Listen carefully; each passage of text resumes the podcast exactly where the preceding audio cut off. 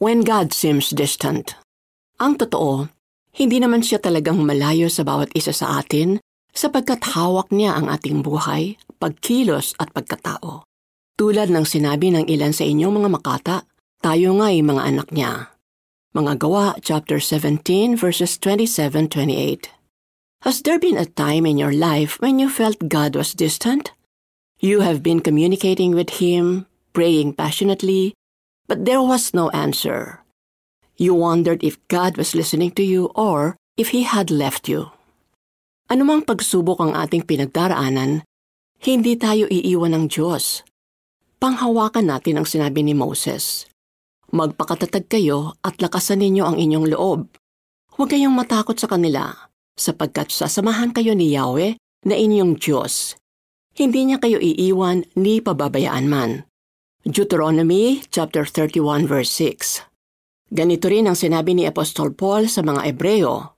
Huwag kayong magmukhang pera at masihan na kayo sa anumang nasa inyo, sapagkat sinabi ng Diyos, hindi kita iiwan ni pababayaan man. Mga Ebreo chapter 13 verse 5.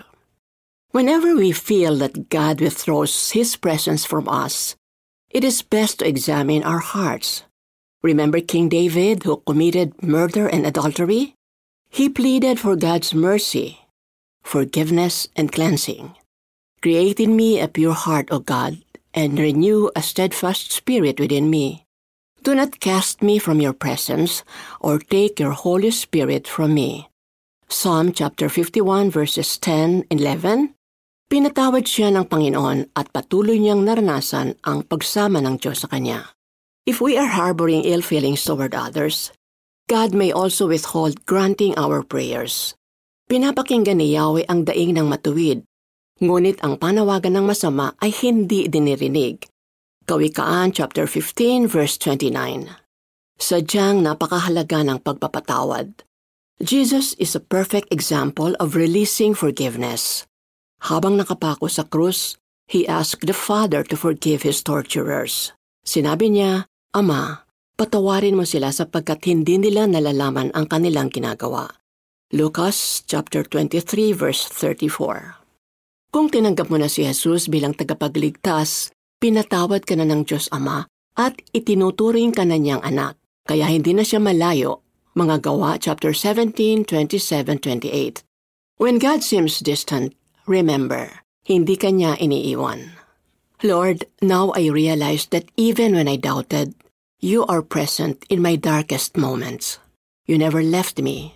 Thank you for assuring me that even in the midst of my storms in life, you are there with me. Application. Next time you feel God is distant, call to Him and trust in His unfailing love. Believe that He dwells in you and He will never leave you. Ang totoo, hindi naman siya talagang malayo sa bawat isa sa atin sapagkat hawak niya ang ating buhay, pagkilos at pagkatao. Tulad ng sinabi ng ilan sa inyong makata, tayo nga'y mga anak niya.